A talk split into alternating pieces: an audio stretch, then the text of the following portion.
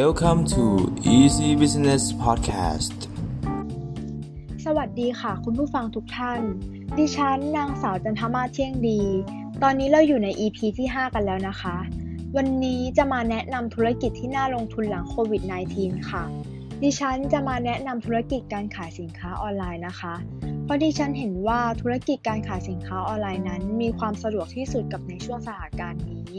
และยังสามารถสร้างรายได้มากกว่าวิถีชีวิตแบบเดิมอีกด้วยนะคะ ว่าแล้วเรามาดูเทคนิคการขายออนไลน์ใน 5 วิธีกันเลยค่ะ ข้อที่1นะคะ เลือกสินค้าและบริการใกล้ตัวที่สามารถแก้ไขปัญหาให้คนได้ เรียกได้ว่าเป็นหัวใจหลักเลยนะคะ ในการขายสินค้าออนไลน์ เราต้องสำรวจตัวเองก่อนว่าสิ่งไหนที่เราทำออกมาแล้วเราถนัด ให้เราเริ่มต้นจากการขายสิ่งนั้นค่ะ เราถึงจะทำออกมาแล้วได้ดีนะคะ เช่น ถ้าเราชอบทำเค้กเราก็ควรจะทำออกมาให้คนใกล้ตัวของเราชิมก่อน ถ้าคนใกล้ตัวของเราชอบ หรือรู้สึกถูกใจในรสชาติอาหารแล้ว เราก็ค่อยเปิดการขายนะคะ ข้อที่ 2 ค่ะ ช่องทางการขายถ้าเป็นไปได้เราควรเก็บให้หมดค่ะ เก็บให้หมดในที่นี้นะคะ ยกตัวอย่างเช่นโซเชียลมีเดียค่ะ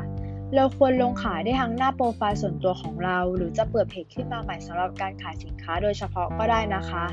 ทำให้ผู้คนสามารถมีการติดต่อได้หลายช่องทาง และยังสร้างความสะดวกสบายให้การสั่งซื้ออีกด้วยค่ะ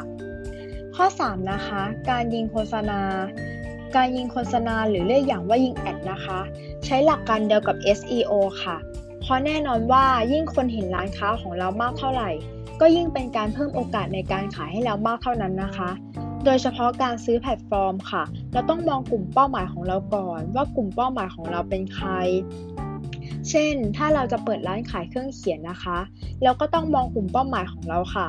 กลุ่มเป้าหมายของเราคือนักเรียน นักศึกษา หรือกลุ่มวัยทำงานพนักงานออฟฟิศนะคะ เราถึงจะยิงแอดให้กับกลุ่มนี้ได้ เพราะถ้าสมมุติว่าเรายิงแอดให้กับกลุ่มเป้าหมายนี้ได้ แล้วก็จะเพิ่มโอกาสในการขายให้เราเพิ่มมากขึ้นนะคะ ข้อที่ 4 ค่ะ จุดยืนของร้านควรวางแผนร้านให้ชัดเจน เมื่อมีสินค้าแล้วก็ถึงเวลาคิดสินค้านะคะ ว่าเราควรจะขายปลีกหรือขายส่งมากกว่ากัน บางครั้งการมีทางเลือกเอากำไรน้อยกว่า แต่จะได้ผลลัพธ์มากกว่านะคะ เราจะรวยกันแบบไม่รู้ตัวเลยนะคะ และเรามาถึงกันข้อสุดท้ายแล้วนะคะ คือข้อที่ 5 ค่ะ เราควรมีช่องทางในการชำระเงินได้หลายช่องทาง เพื่อความสะดวกสบายให้แก่ลูกค้านะคะ เราจะได้ได้ใจลูกค้าได้อย่างสมบูรณ์แบบค่ะ นอกจากจะมีของดีแล้ว มีนำเสนอที่น่าสนใจแล้ว มีช่องทางการขายสินค้าที่หลากหลายแล้ว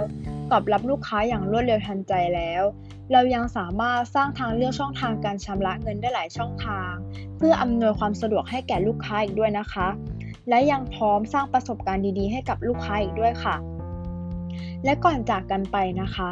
ใครที่มีธุรกิจที่น่าลงทุน เราสามารถมาแชร์หรือมาพูดคุยกันได้นะคะ ขอขอบคุณแหล่งที่มาดีๆ จากเพจ365 นะคะและสัปดาห์หน้าจะเป็นหัวข้อเรื่องอะไร เรามาติดตามรับชมกันได้นะคะ สำหรับวันนี้เราขอตัวลาไปก่อน สวัสดีค่ะ